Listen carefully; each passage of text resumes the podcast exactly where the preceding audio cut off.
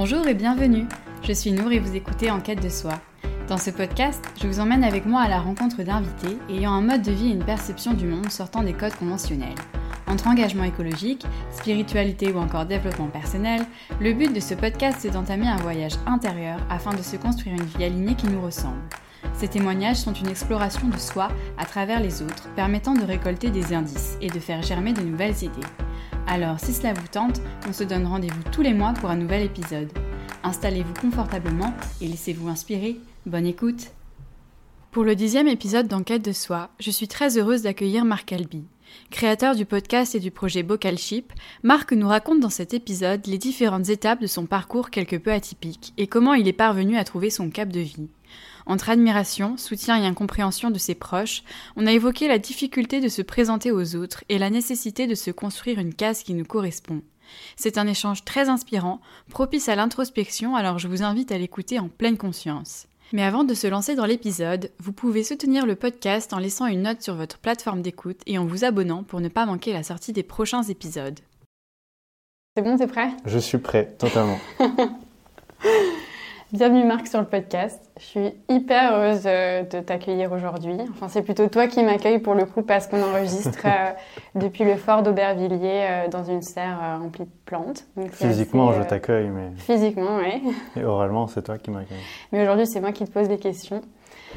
juste pour la petite histoire, on s'est rencontrés du coup parce que tu as aussi un podcast. Mhm. Et on s'était rencontrés sur un événement de podcasters. Et euh, on s'était brièvement parlé, mais ensuite j'ai écouté ton podcast et, euh, ça m'a grave parlé, donc euh, ensuite on s'est rencontrés. Mm. Et ça a amené jusqu'à aujourd'hui à cet enregistrement. Il y a eu plein de choses entre temps, mais, mais voilà. Mm. Ça s'est fait assez naturellement. Et du coup, bah, ma foi, je commence par la première question que je pose habituellement. Est-ce que tu peux te présenter, mais en me parlant de tes valeurs? Oui, avec joie. Dans un premier temps, je te remercie de, de m'inviter dans ton podcast. C'est un honneur. Vraiment, Je, suis, ravi d'avoir euh, été euh, sollicité pour cette euh, activité et cette expérience, même ce voyage. et me présenter par rapport à mes valeurs, c'est une bonne question et en fait j'y ai réfléchi et j'ai pas trouvé de réponse encore. Parce que je me demandais hmm, de base déjà c'était quoi une valeur pour moi? Ouais. Et donc si je pars du mot valeur, ben, J'imagine que les valeurs hein, qui me définissent ou, me donnent une identité, c'est ce à quoi je donne de la valeur, mm-hmm. euh, de manière générale, et qui finalement est un peu euh, ce qui drive mon quotidien. En fait, je me disais que les, valeurs que l'on que l'on incarne, euh, finalement, elles guident réellement euh, tes décisions tout le temps. C'est-à-dire que je vais croiser quelqu'un euh, dans la rue, ce matin je, suis allé au garage pour ma voiture par exemple. Ben, en fait, la relation que je vais avoir avec le mécano ou, avec cette expérience, de mon point de vue, elle est fortement liée à, mes valeurs profondes et du coup ça devient instinctif. Et donc je pense que hum, quelque chose qui a beaucoup beaucoup de valeur pour moi, c'est la vie, c'est le vivant. Ouais. Euh, que, je, que je pourrais même euh, exprimer à travers de l'énergie, parce que c'est très lié de mon point de vue, euh, et qu'en fait quelque chose de vivant, il y a de l'énergie qui est, qui, qui est stockée ou qui circule dans, cette, dans cet être. Donc ça, ça a beaucoup de valeur. Et comme tu disais, on est dans une serre, même plus particulièrement dans, dans, une boutique, mais qui ressemble à une serre. Mm-hmm. Et on est entouré de plantes. Et et ces plantes, euh, tu vois, je te disais, je suis triste parce que j'en ai laissé mourir deux, qui étaient euh, sous ma responsabilité dans ce contexte, parce que c'est des plantes qui sont dans des pots. Euh, et, ça, ça a beaucoup de valeur. Donc l'humain, l'humain, la vie, même pas que l'humain, du coup tous les êtres vivants, les, végétaux, les animaux, même les matériaux, le bois. Donc ça, c'est une, grande valeur euh, mais qui est, je dirais pas nécessairement définissable ou, euh, résumé par un mot. Quand je pensais aux valeurs habituellement, c'est du genre le partage, euh, je sais pas, la solidarité, des trucs comme ça. Ouais, exact. mais j'avoue que c'est pas du tout des trucs auxquels je pense de prime abord quand je pense à valeur. Et, donc c'est la vie, c'est l'amour. Je sais pas si l'amour ça peut être une valeur, mais la... Si, je pense que ça peut être, ouais. Enfin, chacun définit ses valeurs, c'est sûr, comme il veut. mm. bah, écoute, je te partage du coup ma définition, mon, mon interprétation. Donc la vie, c'est ma valeur euh, principale, dominante. Et, euh, et, je pense que l'amour, c'est une forme de chaleur qui accompagne cette vie. Et donc elle vient euh, aussi principalement dans cette, dans cette identité de valeur. Ok. Ah, trop bien. Bah, ça te parle Si, si, si, carrément. Bah, de toute façon, euh, moi, les valeurs, tu les définis comme tu veux, mais mm. quand tu le résumes, en fait, c'est les choses qui te drive, euh, qui orientent euh, bah, ton parcours mm. tout au long de ta vie, quoi. C'est ça, mais du coup, pour donner un exemple peut-être un peu plus concret ou palpable de, du coup, une valeur de la vie, c'est cool, mais ça veut dire quoi? Ouais. Ben, si je reprends l'exemple de, des mécaniciens ce matin, ben en fait, je me sens totalement connecté et, euh, ancré dans le moment que je vis avec euh, euh Toufif, il s'appelait. Mhm. Il s'appelle toujours d'ailleurs. Euh, je l'ai rencontré ce matin, ce gars, ce, cet homme. Je ne l'avais jamais vu avant. Et du coup, un des premiers trucs que je lui ai demandé, c'est comment est-ce que tu t'appelles? Il n'a pas voulu me le dire au début. Pourquoi Mais Parce qu'il s'est demandé déjà pourquoi je lui demandais, alors que quand tu vas dans un garage, en gros, tu laisses ta voiture et puis tu fais pas chier. Hmm. Alors que moi, j'étais là en mode, je pose 15 000 questions, mais je suis pas relou. Euh, juste, je suis curieux, j'ai envie de discuter, j'ai envie de comprendre qu'est-ce qu'il regarde dans la voiture qui fait qu'elle va pas bien et qu'elle est pas qu'il y a des, soucis. Et, euh, et en fait, c'était génial. Et j'ai trop aimé cette expérience. Et même lui, je sens qu'il était content et que mm. ça lui a fait plaisir à ce moment, même si lui, c'était la routine et le boulot normal. Mais juste parce qu'en fait, il y a du vivant, juste parce qu'en fait, tu es spontané, parce que tu, tu laisses euh, venir euh, euh, les choses, tu, tu respectes l'autre en permanence. Et ben, j'ai beaucoup aimé. C'était hyper agréable. Ça a pris une heure, finalement, alors que je savais pas combien de temps ça allait prendre. Ouais. Et j'étais passé vite fait.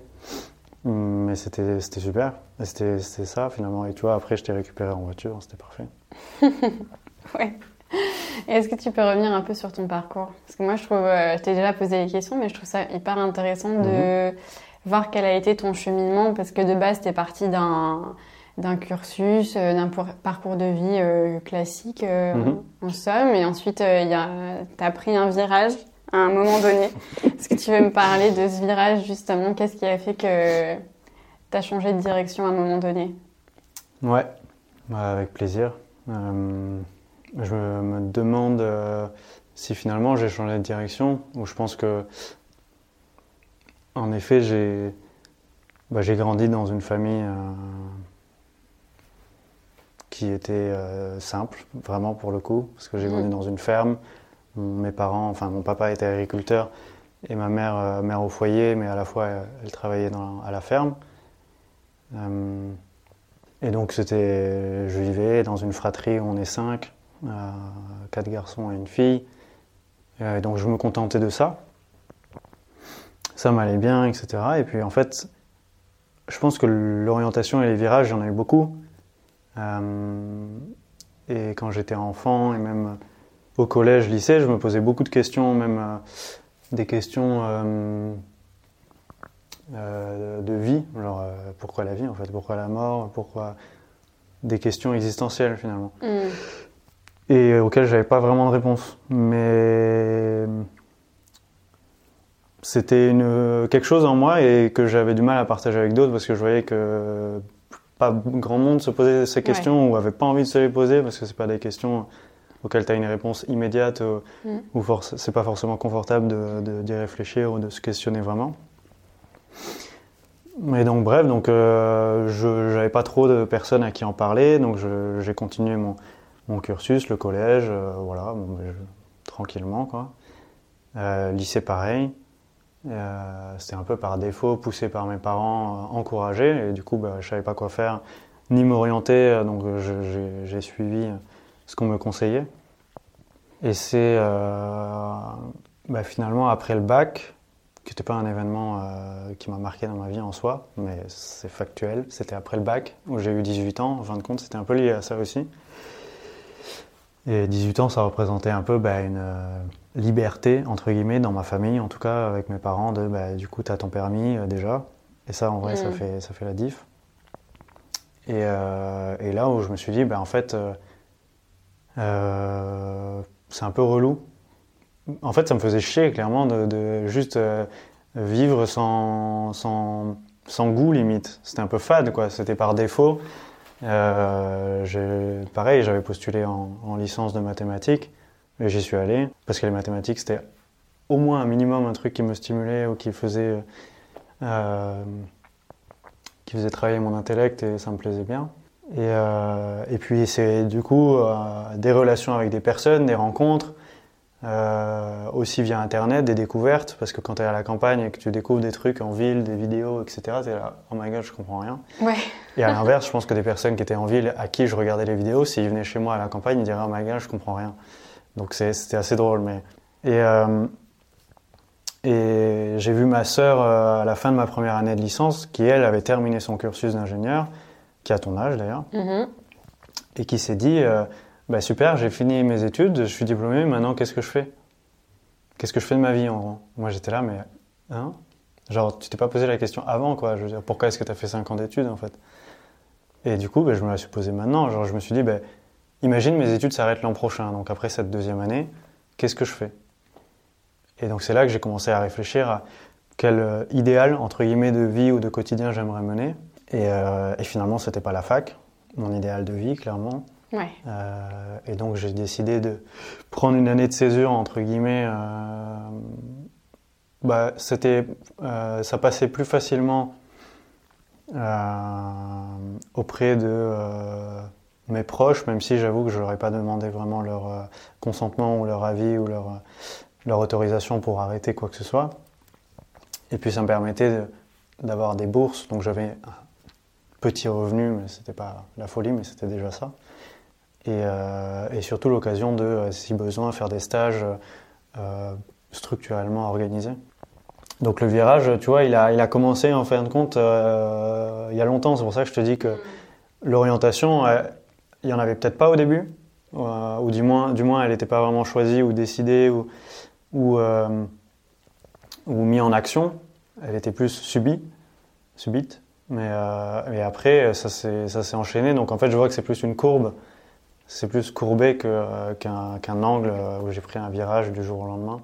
Ouais, c'est sûr. Tu as quand même pris cette décision de faire une pause dans ta licence qui a, Ouais, qui a qui, enchaîné plein de choses derrière. oui, qui je savais n'était pas une pause. Mm. C'était en fait j'arrête. C'est juste que je le formule différemment. Euh, mais en fait, j'avais déjà arrêté pendant le cursus parce que c'était un- aussi un- une période où il y a eu le confinement.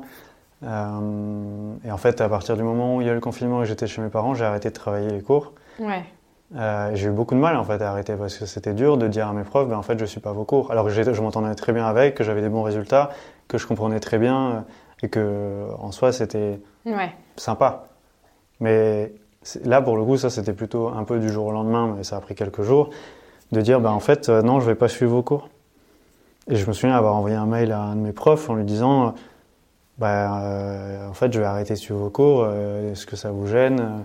Ouais, bon, bah, je suis libre, je suis OK pour en parler. Euh, J'ai toujours eu des relations très euh, ouvertes avec euh, mes professeurs, mes camarades moins, parce que du coup j'avais une certaine maturité qui n'était pas, euh, euh, pas très adaptée, où eux ils pensaient Ah ouais, ce soir je vais aller sortir, euh, demain on a, un- un- je sais même- plus comment on appelait ça, un examen, ah, putain il faut que je révise. Ouais. enfin bref, moi j'étais juste en mode ben, en fait je travaille ce que j'ai envie de travailler, euh, j'ai, ma copine, euh, et du coup je passe du temps avec, euh, et basta quoi.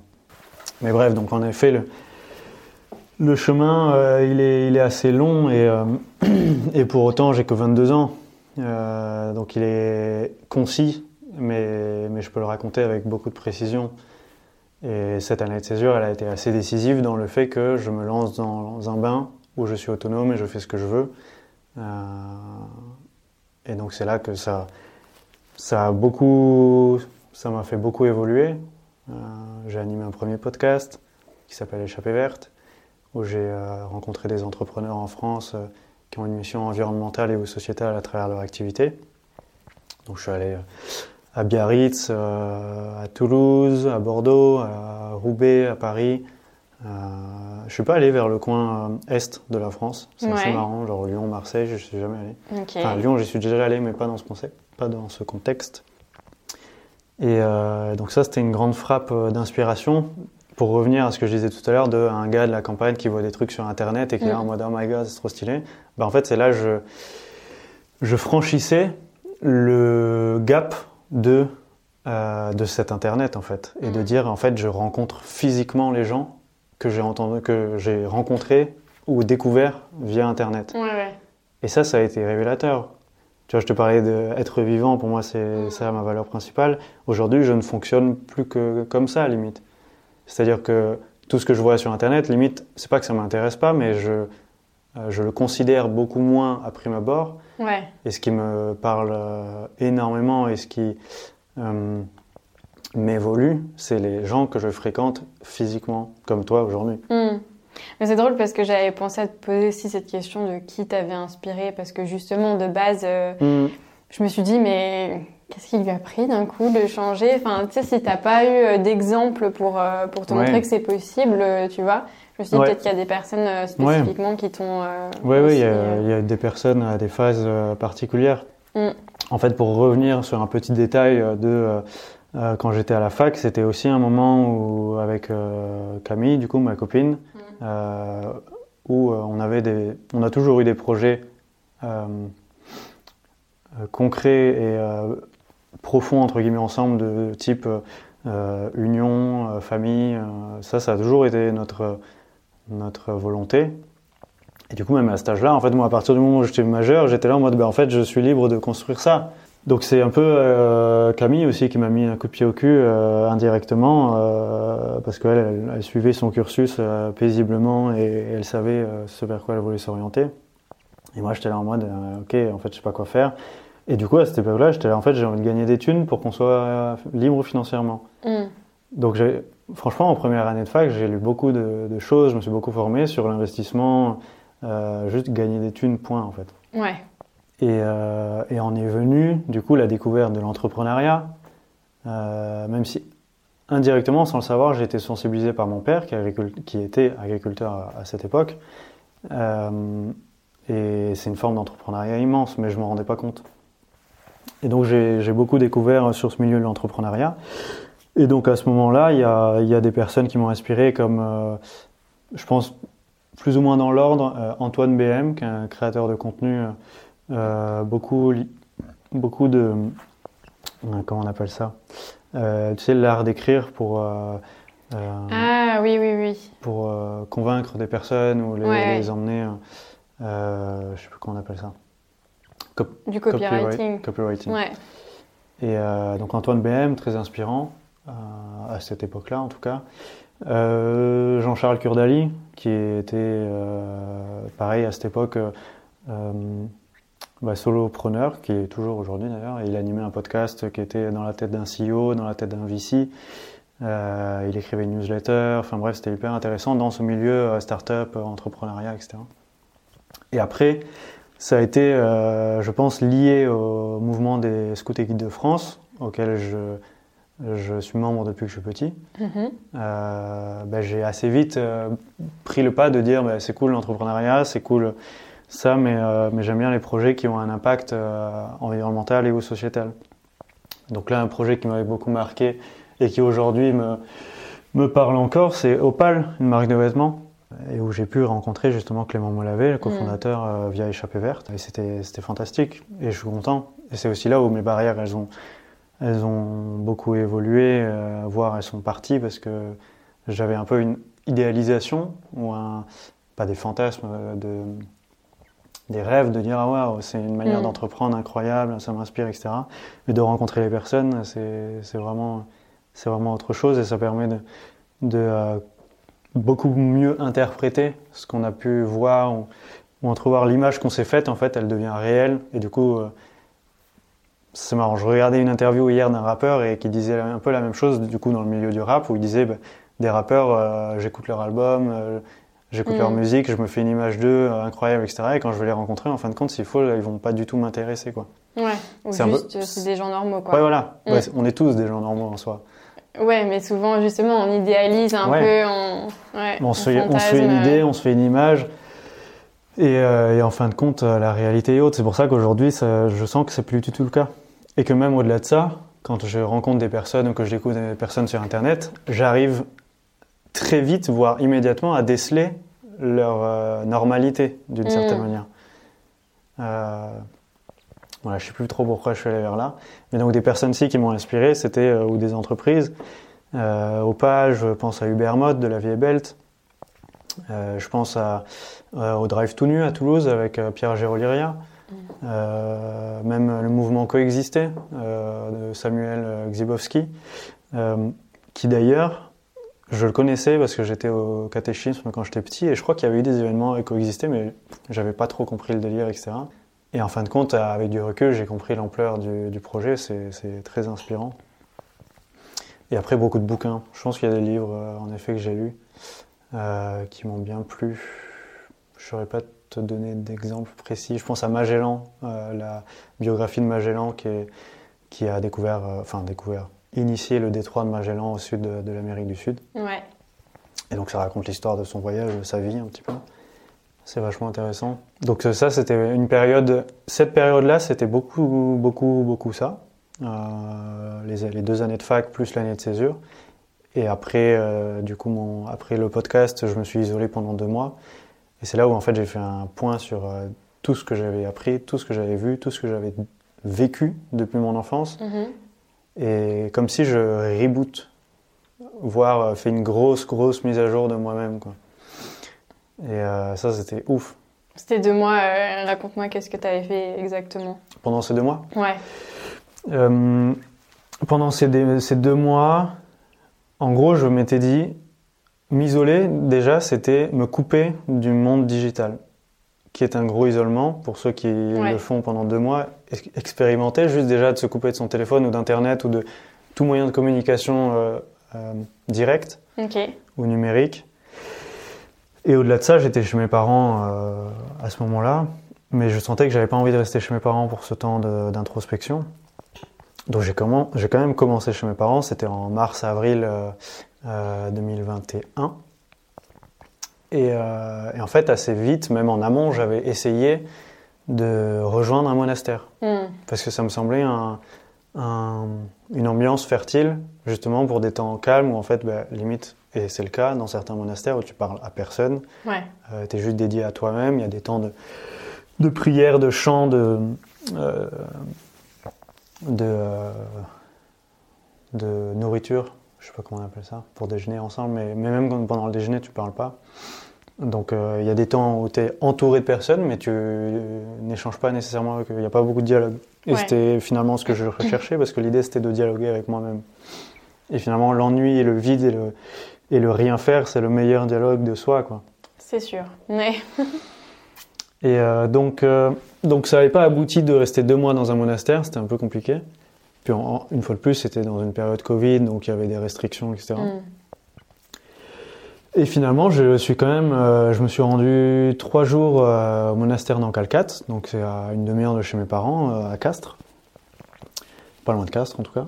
Et c'était trois jours où il m'avait dit, bah, viens trois jours pour tester, et si ça te plaît, tu pourras rester sans doute une semaine, on pourra voir, parce qu'ils ont des chambres dans leur hôtellerie. Donc trois jours là-bas, magnifique, et j'ai dit, bah, je veux revenir en fait. Mm. Ils pouvaient pas m'en garder un mois, euh, j'aurais aimé. C'était pas possible. Du coup, c'est pour ça que je précise parce que le, le mois de mars, c'était chez mes parents, mais j'étais coupé de tout, euh, à Ouais. part la communication du coup avec les, les frères. Euh, ensuite, je suis allé au monastère, je suis revenu chez mes parents, quelques jours, une semaine au monastère complète. Ça, c'était magnifique et c'était beaucoup très spirituel aussi parce que j'ai été élevé dans une famille catholique, mais c'était remettre en question ça aussi. Euh, parce que les questions que je m'étais posées euh, de base, c'était qui suis-je et en quoi est-ce que je crois. Ouais, ouais. Ça, c'était le départ de mon introspection. Et, euh, et ensuite, le mois d'avril, je me suis rendu chez Marcelo Carpanetto, qui est un sculpteur à la retraite, sculpteur de pierre, artisan et artiste. Ok. Et qui vit bah, pas loin de Groyer pour le coup, au, de- au nord de Castres. Donc pareil, à 20 minutes de chez mes parents, euh, qui est argentin d'origine, euh, Marcelo. Et donc je me, je me suis rendu un mois là-bas. Et en fait, c'est un mois où juste tu prends des vêtements, quoi. Tu prends des vêtements et tu te barres de chez tes parents et Mm. tu leur dis, ben, en fait, vous saurez même pas si je suis arrivé parce que j'ai même pas de quoi vous le dire. Ah ouais, c'est dingue. Et du coup, c'est vous serez au courant si je vous envoie une lettre. Et je leur ai envoyé une lettre, euh, je sais pas, genre dans la première semaine ou deuxième semaine. Et eux, ils m'en ont renvoyé une. Et voilà, et pendant un mois, j'ai Mm. juste échangé avec Marcelo, Rolly et Blanca, Rolly et Blanca, qui étaient deux autres euh, jeunes comme moi qui venaient chez Marcelo, pas du tout dans le même délire, parce que. Rolly il est argentin et Blanca elle est espagnole. Eux, ils étaient là déjà depuis euh, plusieurs mois. Et, euh, et donc, c'était des temps en pleine nature, parce que du coup, il y a une maison avec, je pense, l'équivalent de 2 hectares de terrain, peut-être, où il a commencé une forêt comestible sur un hectare. Il a un grand potager, euh, du coup, un grand atelier pour tout ce qui était artisanat, une maison euh, radieuse. Et, euh, et c'était fabuleux. En plus, en avril, c'est la saison assez, assez chouette, quoi. Ouais, ouais. Donc c'était, ça se résumait à ça. Le, j'avais emporté un truc aussi en plus de mes vêtements, c'était un iPod Touch que j'avais depuis petit, enfin petit, au collège.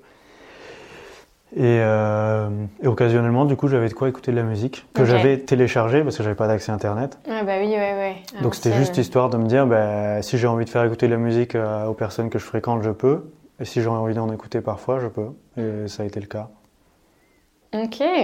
Donc ça s'est résumé euh, à ça en fin de compte. C'est fou. Mais euh, ah, j'adore. Mais du coup, j'avais aussi une question. euh, bah, tu l'as un peu évoqué euh, vite fait, on en a déjà parlé, mais euh, sur la réaction de tes proches euh, quand tu Mhm. leur as dit que bah, non, tu reprendrais pas tes études. Et même comment, moi, je, ça, je serais curieuse de savoir comment tes proches, tes amis, aujourd'hui, tu vois, te, te perçoivent. Et euh, surtout que tu as précisé que tu n'étais pas toujours en phase aussi avec euh, les personnes dans ta classe, etc. Mhm. Et justement, je me demande comment tu te positionnes par rapport à ça? Est-ce que tu te sens pas un peu des fois euh, en marge de certaines personnes qui n'ont pas du tout euh, les, mêmes, euh, les mêmes envies, euh, la même façon de voir Mhm. les choses? Ouais. Ben, il y a beaucoup de questions dans ta. Ouais, il y a beaucoup de questions. mais déjà, Non, mais j'ai une idée ouais. de réponse. C'est déjà le processus de, de mes décisions et de l'impact déjà de, des proches proches, donc famille, copines. Euh, personne ne m'a encouragé à arrêter ma licence. Mm. C'est complètement stupide. Une licence, c'est sur trois ans. Si tu arrêtes au bout de deux ans, t'as pas de diplôme. Donc j'ai l'équivalent d'un bac en gros aujourd'hui. ouais. J'ai validé les deux années, mais en gros, ça vaut rien. À part dire que du coup, j'ai étudié deux ans en mathématiques, euh, j'ai appris un peu d'informatique, c'était génial. Et ça me fait être un peu intelligent, vraiment pour certains, et c'est pas déconnant. Euh, donc l'impact, c'est euh, bah, ils comprennent pas. Ils comprennent pas. Euh, et ça a été aussi des, des réactions de euh, mon père quand je dis que j'arrête les études. Et il m'a dit, bah, en gros, si tu, si tu étudies pas, c'est pas que t'es Mm. pas le bienvenu à la maison, mais du coup, tu te démerdes un peu, quoi. Donc vraiment, c'était ça. C'était, Ouais, ouais. en gros, tu, ça veut dire que tu, si t'es pas étudiant, ça veut dire que tu bosses, donc tu te démerdes. Ouais. Et, euh, et c'est c'est pour ça que je disais aussi le concept d'année de césure, c'était un moyen pour eux d'avaler plus facilement la pilule. Mais profondément, je savais que ça allait pas, que ça allait pas continuer. Même les personnes à la fac avec qui je m'entendais très bien et avec qui je m'entends encore très bien, euh, je veux dire pas les élèves nécessairement, mais le- de l'organisation ou de l'administration, bah, ils savaient que j'allais pas reprendre. Mm. Mais, mais c'est pas grave parce qu'ils étaient déjà euh, contents et, et, et, euh, admir- admiratifs de- du courage que j'avais de dire j'arrête euh, et je suis ma voie. Euh, et donc, là, là, là où j'ai pas précisé, c'est que quand j'ai animé Échappée Verte, donc c'était de septembre à février, euh, donc septembre 2020 à février 2021. Ben, en fait, comme euh, mon père plus ou moins m'avait dit ça et mes parents m'avaient dit, ben, en gros, euh, il faut un peu que tu te démerdes, quoi. Ben, je m'étais dit, euh, j'avais un objectif aussi, c'était d'apprendre l'anglais. Donc je me suis rendu chez une Californienne, à 30 minutes de chez mes parents, pour aller vivre chez elle en échange de quelques services. Donc je travaillais avec elle, Mhm. elle m'apprenait l'anglais et elle me logeait. la semaine. Et du coup, je rentrais les week-ends chez mes parents, comme si j'étais étudiant Ouais. en fin de compte. C'est drôle. oui, c'était assez drôle. Et là où ça a été crucial, c'est que en fait, tu as toujours une, un- une attente et un questionnement. Et je pense à ma mère en particulier qui me disait euh, Ah, ok, bon, ben là, tu fais le podcast, très bien. Puis après, tu vas prendre un temps d'introspection, très bien. Et après, tu dis Mhm. que tu vas agir. Parce que, en fin de compte, j'avais découpé mon année en mode euh, inspiration, ac- euh, introspection, action. Mm. Ouais. Donc, soit, ah ben très bien, il a un temps d'inspiration, très bien, il fait un podcast, nan, nan. ok. Ensuite, introspection, ah bah très bien, euh, c'est parfait, en plus, comme ça, il y aura plein de réponses à nos questions. euh, nan, nan. Bien, figure-toi, euh, quand je suis rentré chez mes parents après être allé chez Marcelo, c'était un vendredi. Donc, je débarque chez mes parents. Et après, l'accueil de Ah, bah, trop bien, tu vas bien, oui, toi aussi. Euh, bah, ça a été très vite. Ah, bah, super, du coup, t'as prévu quoi après quoi? C'est, Ah oui, bien, tu vois, tu t'es isolé, t'as pris ton temps, nanana, t'as pris ton année. Du coup, tu fais quoi maintenant? Et je leur ai répondu je, mon, je vis. Je, mon projet, c'est de vivre. Point. Et quand je suis revenu ce vendredi-là, j'avais envoyé une lettre à Fort Récup, à Dom en particulier. Donc là, on se trouve et qu'on enregistre l'épisode finalement. Dom n'avait pas reçu ma lettre. Mais donc dans ce week-end, je lui ai passé un coup de fil en mode bah, T'as reçu ma lettre Il m'a dit non. J'étais ok, euh, bah, je débarque lundi. Parce qu'en fait, mon cousin avait prévu d'y aller euh, à ce Mm. moment-là, qui est mon cousin qui est dans le Tarn aussi. Et, euh, et donc je suis parti lundi à l'aventure en mode euh, en disant à mes parents je vivrai, enfin mon projet c'est de vivre. Et point. Et en fait c'était ça, juste euh, le, le fait que je sois ok avec moi, en fait ça, j'ai pas laissé le choix euh, aux autres de l'être, parce que du coup euh, c'est juste que c'est comme ça que ça va se passer. Pour moi, soit vous êtes de la partie, soit pas, d'une certaine manière. Ça t'a pas fait du tout euh, douter sur, euh, sur ton projet? Bah non, Toi, t'étais sûr. Ben, j'étais sûr, en fait, j'étais sûr que je voulais vivre et que, et que mon intuition était très très forte et qu'en fait, je savais que c'était ça que j'allais suivre et que je Mm. voulais suivre. Donc, euh, j'ai pas laissé de place au doute. Est-ce qu'aujourd'hui, euh, leur, euh, leur point de vue a changé parce que tu as fait plein de choses entre temps? Est-ce qu'ils Ouais. sont plus. euh, est-ce qu'ils approuvent plus ce que tu fais? Ben, en fait, ce qui est, ce qui est assez intéressant, c'est que j'ai remarqué que la dynamique s'est inversée. C'est-à-dire quand euh, je suis passé de... je vais prendre... je vais me mettre à la place d'un de mes proches qui se dit, Mm. quand il définit Marc ou quand il présente Marc, son frère, son fils ou quoi que ce soit, ah ben Marc, euh, à l'époque, il a arrêté ses études, nanana, il a fait un podcast, super, il s'est, il s'est, Ouais. il s'est isolé. Et du coup, maintenant, on ne sait pas ce qu'il fait. Donc, Ouais. je suis présenté comme ça. Aujourd'hui, et ça a pris du temps, parce que du coup, ça a pris du temps de moi être au clair avec comment est-ce que je me présente aux autres. Mm. Et du coup, les autres, être euh, euh, suffisamment euh, curieux ou, ou ouvert d'esprit pour accepter la manière dont je me présente. Mm. Et du coup, m'écouter. Et donc aujourd'hui, c'est ben, Marc, il, il, il développe un projet euh, entrepreneurial qui s'appelle Bocal Chip, qui est euh, ça, ça, ça. Mm.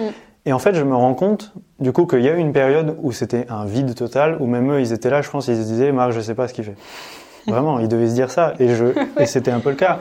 Parce qu'en fait, moi, je refusais de raconter euh, ma vision des choses, mon avenir, mes projets, ma vision tout court de la suite de ma vie, si, euh, si je ressentais que la personne en face ne m'écoutait pas ou avait déjà un jugement de euh, t'es pas sur le bon chemin ou de je comprends pas ce que tu fais. Tu comprends pas, ben soit en fait, reste dans ton coin. Ouais, ouais. Et c'est et c'est et c'est évolutif parce que ça a été le cas avec mes parents, ça a été le cas avec des, mes frères et sœurs, ça a été le cas avec des cousins, euh, ça a été le cas avec des amis. Et en fait, je, ben, en fait, si tu veux pas euh, juste euh, évoluer ta perception de moi-même, ça m'est égal. Ouais, ouais. Parce que moi, je sais, je sais où je vais. Et, euh, et c'est pas une question de j'y vais avec ou sans toi, mais c'est juste une question de moi, je vais là, toi, tu vas où? Soit. Bah, du coup, euh, Mm. chacun fait son chemin. Et après, euh, le temps qu'on passe ensemble, notre relation, euh, elle évolue et elle est en perpétuelle euh, évolution de toute manière, quoi Ouais. qu'il en soit. Donc, je fréquente encore des, les personnes que j'ai connues dans mon enfance. Et c'est marrant parce que mon père aujourd'hui il suit une formation de paysagisme et aménagement, je ne sais plus comment on appelle ça, bon bref, donc on va dire dans, dans, les plantes. Donc c'est un peu ce que je vis aussi ici, à travers le mm végétal. Et en fait, il est en cours avec Tom Lelostec, qui est un ami du collège de moi, qui a mon âge. Ah ouais, ok, donc en fait, euh, il se retrouve. C'est génial. Euh, il se retrouve avec Tom, qui était mon meilleur pote euh, au collège en quatrième. Moi, je traînais tout le temps avec lui. Hmm. J'ai fait des, énormes bêtises. Enfin, non, c'était pas des énormes bêtises, mais bref, à, cette époque, c'était mes plus grosses bêtises. Je les ai faites avec Tom. Hmm. Et enfin, si on peut appeler ça des bêtises. Et du coup, c'est trop drôle en fait, parce que du coup, mon père, même, même je sens qu'à travers ça, il s'est dit ah ouais mais ok mais du coup ça m'intéresse encore plus de connaître Marc. Ouais, il comprend peut-être un peu mieux euh, ton, ton, cheminement. C'est ça. Et, une fois de plus c'est euh, c'est comment est-ce que tu te présentes aux autres et comment est-ce que les autres euh, t'interprètent? C'est est-ce que ben Marc c'est juste mon fils et du coup mon fils j'ai envie qu'il soit comme ça? Ou en fait Marc c'est un individu en tant que mm. tel? Oui c'est mon fils mais mais en fait c'est un être vivant, c'est un adulte, c'est un homme, c'est un jeune homme. Euh, et du coup, je l'écoute comme il évolue, j'apprends à le connaître, parce que c'est pas parce que tu es mon père que tu me connais mieux que toi. Mm, mm. Et, et, du coup, ça évolue. Et je remarque beaucoup, parce que même des dynamiques, je, moi je parle beaucoup de dynamiques dans les relations, mm. et dans la famille, c'est bourré de ça. De, euh, ben, euh, vu que tu es le fils, tu dois réagir comme ça, donc il y a des dynamiques, ou comme tu es mon fils, j'ai des attentes envers toi, que non, ça m'intéresse pas du tout. Moi, les dynamiques, c'est on a une chance énorme d'avoir ce lien familial, mais c'est pas pour que ça nous, ça nous desserve. Ça m'intéresse pas du tout de suivre des, des schémas de euh, oui, t'es l'enfant, donc tu dois donner des nouvelles, non, non, non. Ça me, ça m'intéresse même pas. Quoi. Mais c'est intéressant. Je trouve que c'est. Euh, c'est, ça fait grave écho aussi à certains trucs parce que moi pareil, enfin mes parents on réagissent pareil, mais en même temps c'est assez légitime dans le sens où mm. tu comprends que eux, ils réagissent par la peur parce qu'ils veulent vraiment le meilleur pour nous, etc. Et en même temps, euh, c'est pas. Et en même temps, je comprends que ce soit déstabilisant parce que même moi, je suis déstabilisée. Euh, j'ai aussi du mal des fois à me présenter. Euh, mmh. Aujourd'hui, je peux pas dire je suis chef de produit, point, tu vois. Mmh. Et souvent, les gens attendent que tu te présentes en, évoquant un métier très défini. Et du coup, c'est vrai que c'est un peu déstabilisant aussi mmh. de ne pas rentrer dans les cases parce que du coup, on a quand même cette idée assez structurée de la vie, ça doit être comme ci, comme ça. Et du coup, quand tu sors du truc, même par rapport à moi, je me dis, attends, attends, attends. Bien sûr. C'est plus simple quand euh, tu es dans un truc où tu peux dire, euh, j'entre dans cette case étudiant, j'entre dans la case, tu vois. Et quand t'es pas dans les cases, t'es là, euh, en fait, je suis quoi, je suis qui? Bah, En fait, ce que, ce que j'ai appris, c'est que personne d'autre que toi-même peut créer ta case qu'en fait, tu as le choix de, de, te mettre dans une case que quelqu'un d'autre a fabriquée, ou a conçue, ou a imaginé. Et en fait, si tu fabriques ta case et que tu es au clair et, euh, et cohérent avec ça, ben en fait, elle devient réelle. C'est-à-dire que vraiment aujourd'hui, je le sens que il n'y a plus, il a pas de doute même de mes proches de dire ah ben Marc il est pas à sa place. Ouais. C'est en fait, euh, et c'est pour ça que je te dis une fois de plus, moi je je pars toujours de moi et je sais que c'est, ça ne dépend que de la manière dont je me présente aux autres. Le, comment comment est-ce que je te présente euh, mon activité de, euh, de euh, médiateur, coaching, conseiller de vie, bref, on peut mettre le mot qu'on veut dessus. Mais si je te le présente en mode oui, alors je pense que je vais faire ça, mais je sais pas trop, bah tu vas être là, ok, mais c'est un peu bancal. Et c'est normal, tu vois, il y a, y a, des phases pour tout, et c'est mm. aussi comme ça que tu évolues. Mais en fait, tu es le seul euh, euh, décideur que l'activité que tu mets en place, elle est légitime. La légitimité, en quoi quelqu'un est légitime de te demander que tu l'es. Ouais. Et du coup, ça, ça marche dans, tout. C'est vrai. Mm. Et je trouvais ça beau que tu dises euh, que la, la, conclusion de ta réflexion, ça a été de dire je veux vivre. Et dans tout ce que tu partages, euh, bah, c'est ce que tu, ce que tu réexpliques à chaque fois que tu veux vivre simplement et que ça, c'est vraiment euh, mm. à la base de tout. Tu veux vivre, tu veux profiter, etc. Et ensuite, tu as tes projets, etc. Et, euh, et en fait, c'est la base, c'est la base de tout pour tout le monde. Au final, on veut tous vivre. Et pour autant, euh, c'est vrai que dans notre société actuellement, on est grave sur la performance. Il faut mm. avoir des résultats et Et l'objectif, c'est d'avoir des résultats, tu vois, d'être bon dans ce que tu fais, de gagner de l'argent, des trucs hyper euh, palpables comme ça. Mm. Alors qu'en fait, euh, bah, la vie de base, euh, c'est c'est vivre, quoi. Et en fait, quand tu dis des choses comme ça ou quand tu, tu vis de manière simplement, souvent, on est perçu, et même moi, j'ai mes propres jugements aussi sur ça, je me rends compte, que, ah, mais tu veux pas faire plus enfin, Alors que peut-être que pour toi, c'est suffisant et c'est déjà extraordinaire, tu vois, C'est ça. de vivre simplement. Mais c'est pas Mhm. valorisé aujourd'hui euh, Non. du tout. Ben, c'est, c'est marrant que tu dises vivre simplement parce qu'en fait, j'ai, j'ai même repartagé une réflexion récemment qui était que euh, le, la phrase, euh, l'accroche ou la. Comment on pourrait appeler ça? Euh, Le slogan que je, que je diffuse aujourd'hui, Mm. c'est vivre de manière simple, fluide et organique. Mais en fait, le simple fluide et organique, il est secondaire à la- au début du slogan, du premier mot, vivre, point. Mhm. Juste ça, déjà, ça suffit. Ouais, Et en fait, le simple fluide et organique, ça vient l'accompagner, ça vient le, le, le- l'enrichir, le nourrir, le, Mm. le, le- le transformer. Mais, mais, mais juste le fait de vivre, en fait. Euh, À quel point on se rend pas compte que juste respirer, voir, sentir, toucher. euh, Ouais. Tu vois, là, je sens que j'ai un peu froid, j'ai des frissons, et c'est génial. Je tremblote un peu, mais en fait, c'est trop bien, quoi. Genre, je sens mon corps juste euh, Mm. réagir à la température. Et, euh, et je reviens d'ailleurs à l'interview du, de- du rappeur que j'écoutais, je vais d'ailleurs le citer, c'est Ben PLG, qui a un petit frère euh, euh, handicapé euh, mental, Mhm. euh, enfin qui a un, un handicap mental. Euh, et en fait, euh, dans ma jeunesse, j'ai pas beaucoup fréquenté de personnes comme ça, mais, euh, mais j'ai toujours euh, trouvé déjà euh, beaucoup de chance dans le fait d'être en bonne santé, d'être un enfant entre guillemets normal parce que j'ai des aptitudes euh, normales. Je veux dire, euh, bah, j'ai pas de, de, de problématiques particulières ou de gêne ou de, ou de dysfonctionnement. Et en fait, juste ça, c'est génial. Ouais. Donc c'est c'est juste vivre. Et, et du coup, même si tu as des difficultés, même si tu as des, des euh, dysfonctionnements, je sais même pas si ça s'appelle comme ça, ben en fait, tu es vivant déjà, c'est trop bien.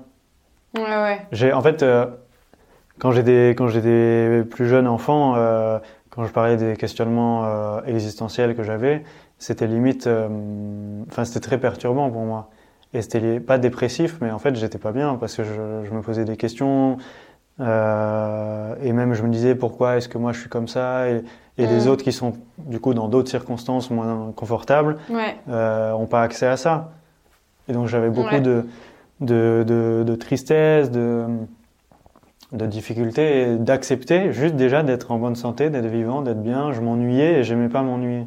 Mm. Et en fait, euh, j'ai appris à vivre euh, l'ennui et qu'en fait j'adore ça. Tu vois, hier, je, je me suis posé deux ou trois fois sur le canapé dans la casemate et juste je faisais rien, je regardais autour de moi, je voyageais. Comme j'aime bien te le présenter. Ouais. Et euh, toi, c'est quoi ta vision du futur euh, C'est-à-dire, euh, avec tout ce qui se passe au niveau environnement, au niveau société, genre comment tu te projettes et est-ce que tu es, est-ce que t'es positif? Comment tu, enfin, comment tu te vois dans un futur un peu incertain comme ça Ben, alors c'est drôle parce que cette question, euh, je me la pose pas du tout. Euh, Et même je trouve qu'elle elle entretient quelque chose qui me parle pas. Euh, le, le futur, il, il a toujours été incertain en fait. C'est pas faux. Ben ouais. oui, mais demain, je sais pas si je serai vivant. Mm, mm, c'est vrai. Même tout à l'heure, hein, on sait pas. Le, le- le futur a toujours été incertain. On est certain de rien de demain. Que ce soit Oui, ça sûr. euh, Mm. accentué aujourd'hui par euh, ce dont on parle, des crises écologiques, nanana, nanana, des guerres, etc. En fait, ça a toujours été incertain. À, à des degrés différents, et on l'interprète comme on veut, mais. Ouais. euh, je ne suis pas l'actualité. Je ne je sais pas, je saurais même pas te dire, même à Aubervilliers, ce qui se passe largement, j'en sais rien. Parce que l'actualité que je suis, c'est les gens que je vois, c'est les gens que je fréquente, c'est l'actualité que je crée, que je diffuse, que je partage. Mm. C'est des personnes euh, que j'ai déjà rencontrés et que je suis la leur euh, à distance. Et, et du coup, déjà, le monde d'aujourd'hui, il ressemble à ça pour moi. Et du coup, je, c'est même pas une question d'être positif ou négatif, c'est juste que le futur, il est ce qui, enfin, il sera ce qu'il sera, euh, dans les temporalités qu'il sera. Moi, le plus important, du coup, dans le contexte de vivre, ben, en fait, c'est le présent. Vivre, c'est le présent, Ouais, c'est ouais. être dans le présent. C'est quand je te disais que j'avais un peu froid, ben, c'est aujourd'hui que j'ai froid, c'est pas demain que j'ai froid. C'est genre Mhm. là, dans la boutique, j'ai un peu froid, tu vois. Ouais, ouais. Euh, et par contre, la manière dont j'interprète le, le- le futur, c'est que je me fixe un, un cap, et un cap euh, est accompagné d'une vision d'une certaine manière. Mhm. Parce qu'un cap, c'est un peu comme un- une projection très très lointaine, et la vision ou la visualisation, c'est un peu euh, une idée du cheminement pour, euh, pour, pour s'y rendre Ouais, ouais. à ce, ce lointain. Et, et donc, euh, tous les jours sont des opportunités pour tendre vers, euh, vers ce cap.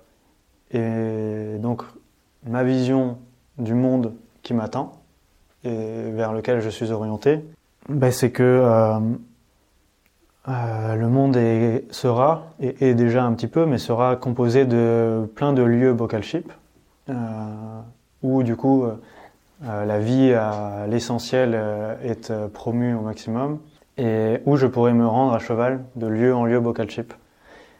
Euh, donc les, les frontières, c'est nous qui les avons fabriquées. Je veux dire, je peux te dire, oui, bah déjà en France, des lieux bocal chip et je fais un tour de France, mais en fait, on s'en fout. Je, veux dire, la Terre, quand tu passes de France à Allemagne, euh, tu le vois pas vraiment quand tu passes. Ouais, ouais.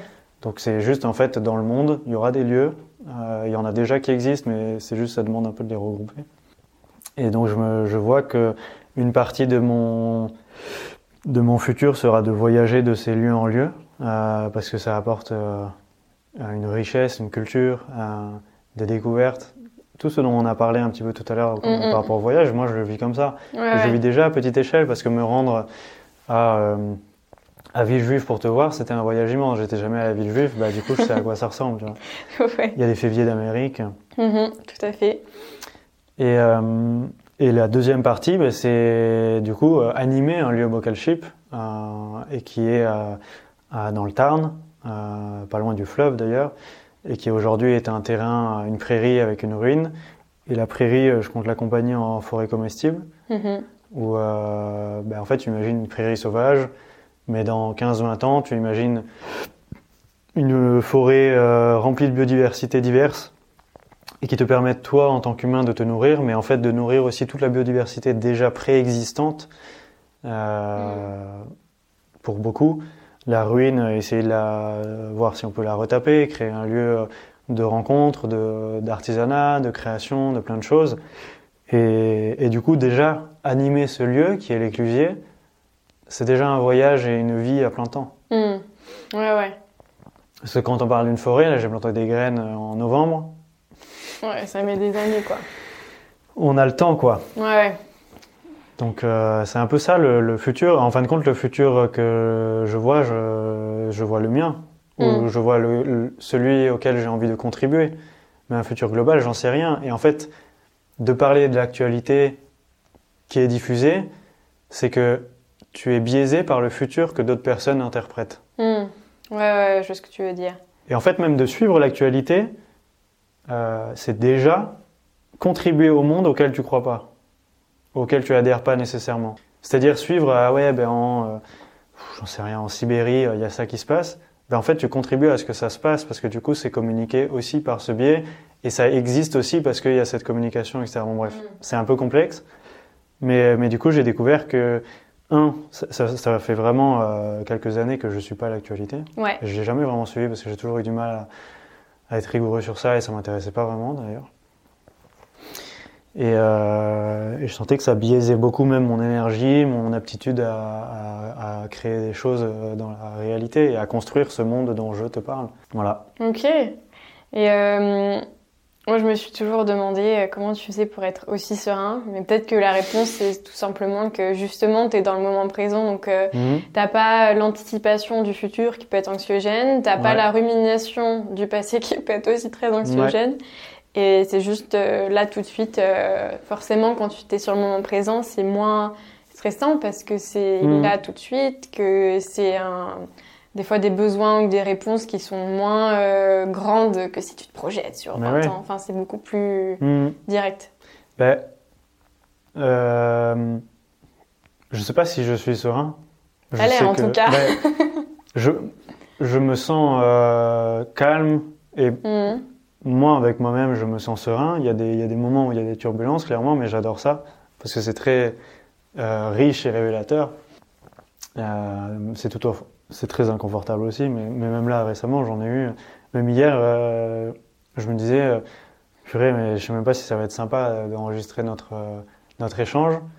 Parce que je sais pas, genre, je, je sentais que j'étais pas. je sais pas, j'étais pas dans un bon un moment intéressant, du moins c'était un moment personnel, en fait, les moments où, où, où je suis peut-être pas serein, mais c'est même pas d'ailleurs serein, c'est aligné, je Mm. me sens pas aligné, ben, souvent j'ai besoin juste de, de- de vivre euh, ce temps moi-même, avec moi-même. Euh, Ouais. C'est pas que je me mets dans une bulle ou que je m'isole, mais, mais, mais je sens que j'ai juste besoin de prendre le temps de, de, vivre ce moment. Donc une fois de plus, je suis dans le présent. Et euh, donc ouais, euh, je pense que je, je rumine rien euh, et je suis beaucoup dans le présent et dans l'action et qu'en fin de compte, euh, je vois pas l'intérêt ni de voir le, de toujours voir le passé, ni de toujours se projeter dans le futur, si en fin de compte euh, tu tu construis pas réellement de tes mains, de ton cerveau, de ton Mm. corps euh, la- le monde et la réalité que tu que tu peux interpréter ou voir ém- émerger. Ouais, Donc, euh, je sais pas si ça a répondu exactement à ta si, question. si, carrément. Si, si, si. non, mais si, je trouve que ça fait sens. Ça fait sens. Mais parfois, Mm. euh, du coup, euh, on peut croire que je suis dans l'ignorance ou que je suis dans euh, une bulle, etc. Mais c'est pas que j'ignore les choses, en fait. Je suis pas complètement teubé. Hein. Je veux dire, si tu me parles de, de, de catastrophes, etc., je suis clairement apte à comprendre. Ouais, bien sûr. Mais, mais c'est juste volontairement. Un, à la catastrophe, j'y change rien. Tant si je suis pas sur place et que si je peux rien y faire, genre là, maintenant, tout de suite. Mhm. Euh, par contre, le pouvoir que j'ai, c'est de réellement bouger mon corps, euh, bouger mes bras, bouger mes, mes jambes, euh, réfléchir et, et, et construire. Quand je dis construire, c'est réellement, tu vois, tu as vu les panneaux que j'ai fabriqués, Ouais. tu as vu le pied de table que j'ai fabriqué, la boutique dans laquelle on est, bah, tous les meubles que tu vois, j'y ai contribué largement. Euh, cette façade, quoi. Bah, c'est ça, en fait, la réalité. Et, euh, et bah, du coup, ouais, c'est aussi simple que ça. Donc, je suis, je suis ignorant, mais à la fois pas tant que ça, en fait. Euh, parce que c'est tout l'enjeu aussi de créer cette communication que je, que je mène euh, digitale. C'est de, c'est de, c'est de permettre à d'autres de le découvrir. C'est de suivre d'autres personnes qui vivent dans le même monde que moi. Euh, et c'est d'être en relation. Je pense à, à, à Melchior, par exemple, que j'ai rencontré, qui est un berger qui vit euh, en pleine campagne avec ses brebis. Ouais. Et ben, aussi, on peut facilement avoir un jugement d'ignorance envers lui. Mm, mm. Et même Marcelo indirectement, mais en fait, quand j'ai vécu ces expériences, quand j'ai rencontré Melchior, quand j'ai rencontré Marcelo, un des trucs justement qui me gênait, c'était de me dire, si je me contente uniquement de gérer, de, de créer l'éclusier, Ouais. ben, j'ai l'impression qu'il me manque un- une connexion avec l'ensemble, Mm. avec le monde justement. Et donc c'est aussi pour ça que je suis Ouais. venu ici, c'est aussi pour ça que je commence par ces- cette création de contenu, cette communication, parce qu'en fait j'ai d'abord envie d'étaler, de partager, de diffuser, de, de, euh, de, créer du lien, pas une communauté, mais en tout cas euh, fédérer des gens autour de ça. Et après, ça permet du coup de dédier du temps, euh, et d'ailleurs je le fais déjà en parallèle, c'est complémentaire, à l'éclusier, et en fin de compte de dire, ben, regarde, je suis tellement pas ignorant que je peux partir à cheval et faire un tour de je sais pas quoi. Mm. Euh, et en fait, je vais rencontrer des gens que je connais plus ou moins, ou que j'ai rencontrés, ou qui Ouais. adhèrent au projet. Et du coup, c'est ça qui fait le monde, c'est ça qui fait la société. Donc c'est un peu comme ça que j'interprète les choses. Ok. Qu'est-ce que tu dirais euh, au petit Marc, euh, ou le Marc adolescent d'ailleurs euh, Qu'est-ce que tu qu'est-ce que tu lui transmettrais euh, par rapport à ce que tu vis aujourd'hui, ce que tu as appris en chemin S'il y a un truc que tu aimerais lui dire, peut-être pour l'aider ou lui donner un secret Euh, je sais pas. J'ai réfléchi. Je sais pas, j'ai pas. En fait, je pense que j'ai déjà. Ça me fait penser à une réflexion. C'est que si je rencontrais le Marc d'il y a 4 ans déjà, ou Mm. 5 ans, euh, il comprendrait rien à qui je suis.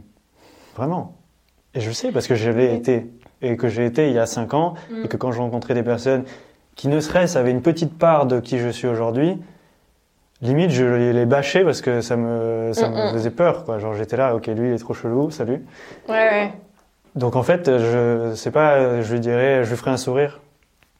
Je lui sourirais, je serais content juste de, de voir euh, que euh, peut-être il est limité, il est teubé, il est dans son, dans son monde. Mais en fait, euh, soit, tu vois. Je pense Ouais. que je, je, je testerai même pas de l'emmener dans, dans, dans mes réflexions, dans mes délires, juste déjà de, de le rencontrer, ce serait génial. De lui faire un sourire, lui dire bonjour. Mm, c'est drôle. Bah ouais, mais je suis assez d'accord. En vrai, euh, je me rends compte que chaque chose en son temps et, Mm. et euh, moi, les trucs que je dirais à la petite Nour, c'est des choses qu'on m'a déjà dit. et quand on me le disait, je disais oui, c'est ça, oui, Exactement. ça, parle toujours. Ouais. Donc ouais, effectivement, des fois, il faut juste le temps pour, euh, Mhm. pour assimiler les choses, quoi. Ben ça, et, et en fait, je pense même que des marques comme je suis aujourd'hui, j'en ai croisé indirectement à l'époque, Ouais. mais c'est, et c'est ceux, c'est eux, c'était pas des marques comme moi vraiment, mais, Oui, oui. mais c'était des parties de qui je suis aujourd'hui, Mm. euh, ont fait que je suis qui je suis aujourd'hui, et Mm. ont fait qui, je, qui j'étais hier. Ouais. En fait, je considère que je suis personne et que je suis euh, des morceaux de toutes les personnes, toutes les expériences que j'ai vécues. Mm. Mais en fait, euh, c'est ça qui fait du coup bah, que je suis Marc Albi, soit. Ouais, ouais. Mais en fait, je suis une partie de toi, je suis une partie de Dom, je suis une partie de mes parents, je suis une partie de Camille, je suis une partie de. J'en sais rien, de tout quoi. Ouais, ouais. Et, euh, et donc, euh, des personnes que je rejetais parce que ça me faisait peur ou c'était trop bizarre pour moi, ben indirectement, je suis devenu eux. Oui, oui, parce que Ça, je l'ai beaucoup remarqué aussi. si tu les rejetais, c'est que sûrement ça faisait écho avec quelque Mm. chose. J'ai beaucoup remarqué que des trucs qui me. Même pas de la colère, mais que, qui me saoulaient en mode. Putain, je comprends pas, ou c'est bizarre, ou pourquoi, euh, pourquoi lui il fait ça. Euh, mais limite Mm. par jalousie parfois. Ben, en fait, je suis devenu ça. Mm. Ça, ça me, ça me fume, j'adore. C'est Ouais. délire, et ça me, ça le fait encore aujourd'hui. J'avoue. Euh, D'habitude, j'aime bien demander en dernière question si tu peux transmettre euh, justement des livres, des documentaires qui t'ont inspiré. Tu en as déjà un peu parlé. Je sais pas s'il y a d'autres euh, livres ou films qui te sont venus là pendant qu'on discutait. Eh bien, je citerai pas de commentaires, de livres, de. Je citerai des choses très précises, qui est que euh, les meilleurs documentaires ou, euh, ou contenus que vous pouvez lire, regarder, écouter, c'est ceux que vous créez déjà, vous-même, et ceux des personnes que vous connaissez. Donc je vous conseille Enquête de soi, qui est un podcast de qualité. Et après, si vous êtes curieux, ben, je conseille euh, d'écouter quelques épisodes de Vocal Ship. Euh, de pourquoi pas regarder la chaîne YouTube où il y a quelques, quelques créations sympas, où je présente l'éclusier notamment. Parce que c'est des documentaires qui fait que ben, vous m'avez rencontré indirectement à travers ma voix et Nour. Mm. Et, euh, et c'est du direct, quoi. Euh, donc go. Et en fait, quand je dis, je précise, quand je dis le, le meille- les meilleurs documentaires ou les meilleurs contenus que vous pouvez euh, consommer, c'est les vôtres, c'est que régulièrement, il m'arrive de reconsommer de mes propres contenus d'il y a des années. Et en fait, ça te met une claque. Des choses que tu as écrites par exemple. J'adore. Oui, j'avoue que ça c'est assez C'est des trucs que j'ai écrits en 2019, en 2020, même avant quand j'étais plus petit, et je suis là, waouh, c'est génial. Et c'est le, c'est le truc qui me, qui me transforme énormément. Donc en fait, si vous créez pas, créez. Et quand vous aurez créé, plus tard, vous serez content de revoir. Euh, que ce soit le podcast Échappée verte, parfois je réécoute certains épisodes Ouais. et je me trouve un gamin pas possible, j'ai même pas envie de m'écouter, mais je trouve ça génial. Ouais. Même, euh, même euh, dans le podcast Bocal Chip, il y a des épisodes, je suis là, mais putain, mais je suis teubé ou quoi? Mais non, pas du tout. Mais c'est génial, non, c'est c'est des, c'est des, des réflexes. Et, euh, et beaucoup d'écriture. Mm. J'écris depuis longtemps dans des cahiers, mes pensées.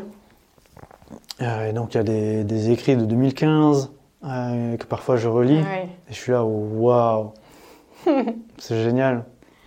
Ouais. Donc euh, je conseille ça. Cool. En tout cas, je mettrai tous les liens dans la barre d'infos, comme tu dis, youtubeur. Chouette. Et ben, en description de l'épisode. Ouais, voilà, exactement. Mm. Bah, merci beaucoup. J'ai Merci à adoré échanger avec toi. Oui, ça aurait, pu durer, euh, ça aurait pu durer des heures. Ça aurait pu durer des heures. Mais ça dure ouais. des heures, mais on n'enregistre pas tout. Ouais, voilà, c'est ça. cool, merci. Merci à toi, Nour. Si vous avez aimé l'épisode, n'oubliez pas de laisser une note sur votre plateforme d'écoute, ça permet de donner un petit coup de pouce au podcast. Vous pouvez retrouver Marc sur LinkedIn où il partage régulièrement ses réflexions, mais également sur Instagram ou sur son site www.marcalvi.com. Je vous recommande aussi de vous inscrire à la newsletter hebdomadaire Une vie Bocal Chip qui explore une manière de vivre simple, fluide et organique. Merci d'avoir écouté cet épisode jusqu'au bout, j'espère qu'il vous a plu. Je serais très heureuse d'avoir votre avis ou vos suggestions, alors n'hésitez pas à me contacter via mon compte Instagram enquête de soi.podcast. En attendant la sortie du prochain épisode, prenez soin de vous et on se retrouve le mois prochain.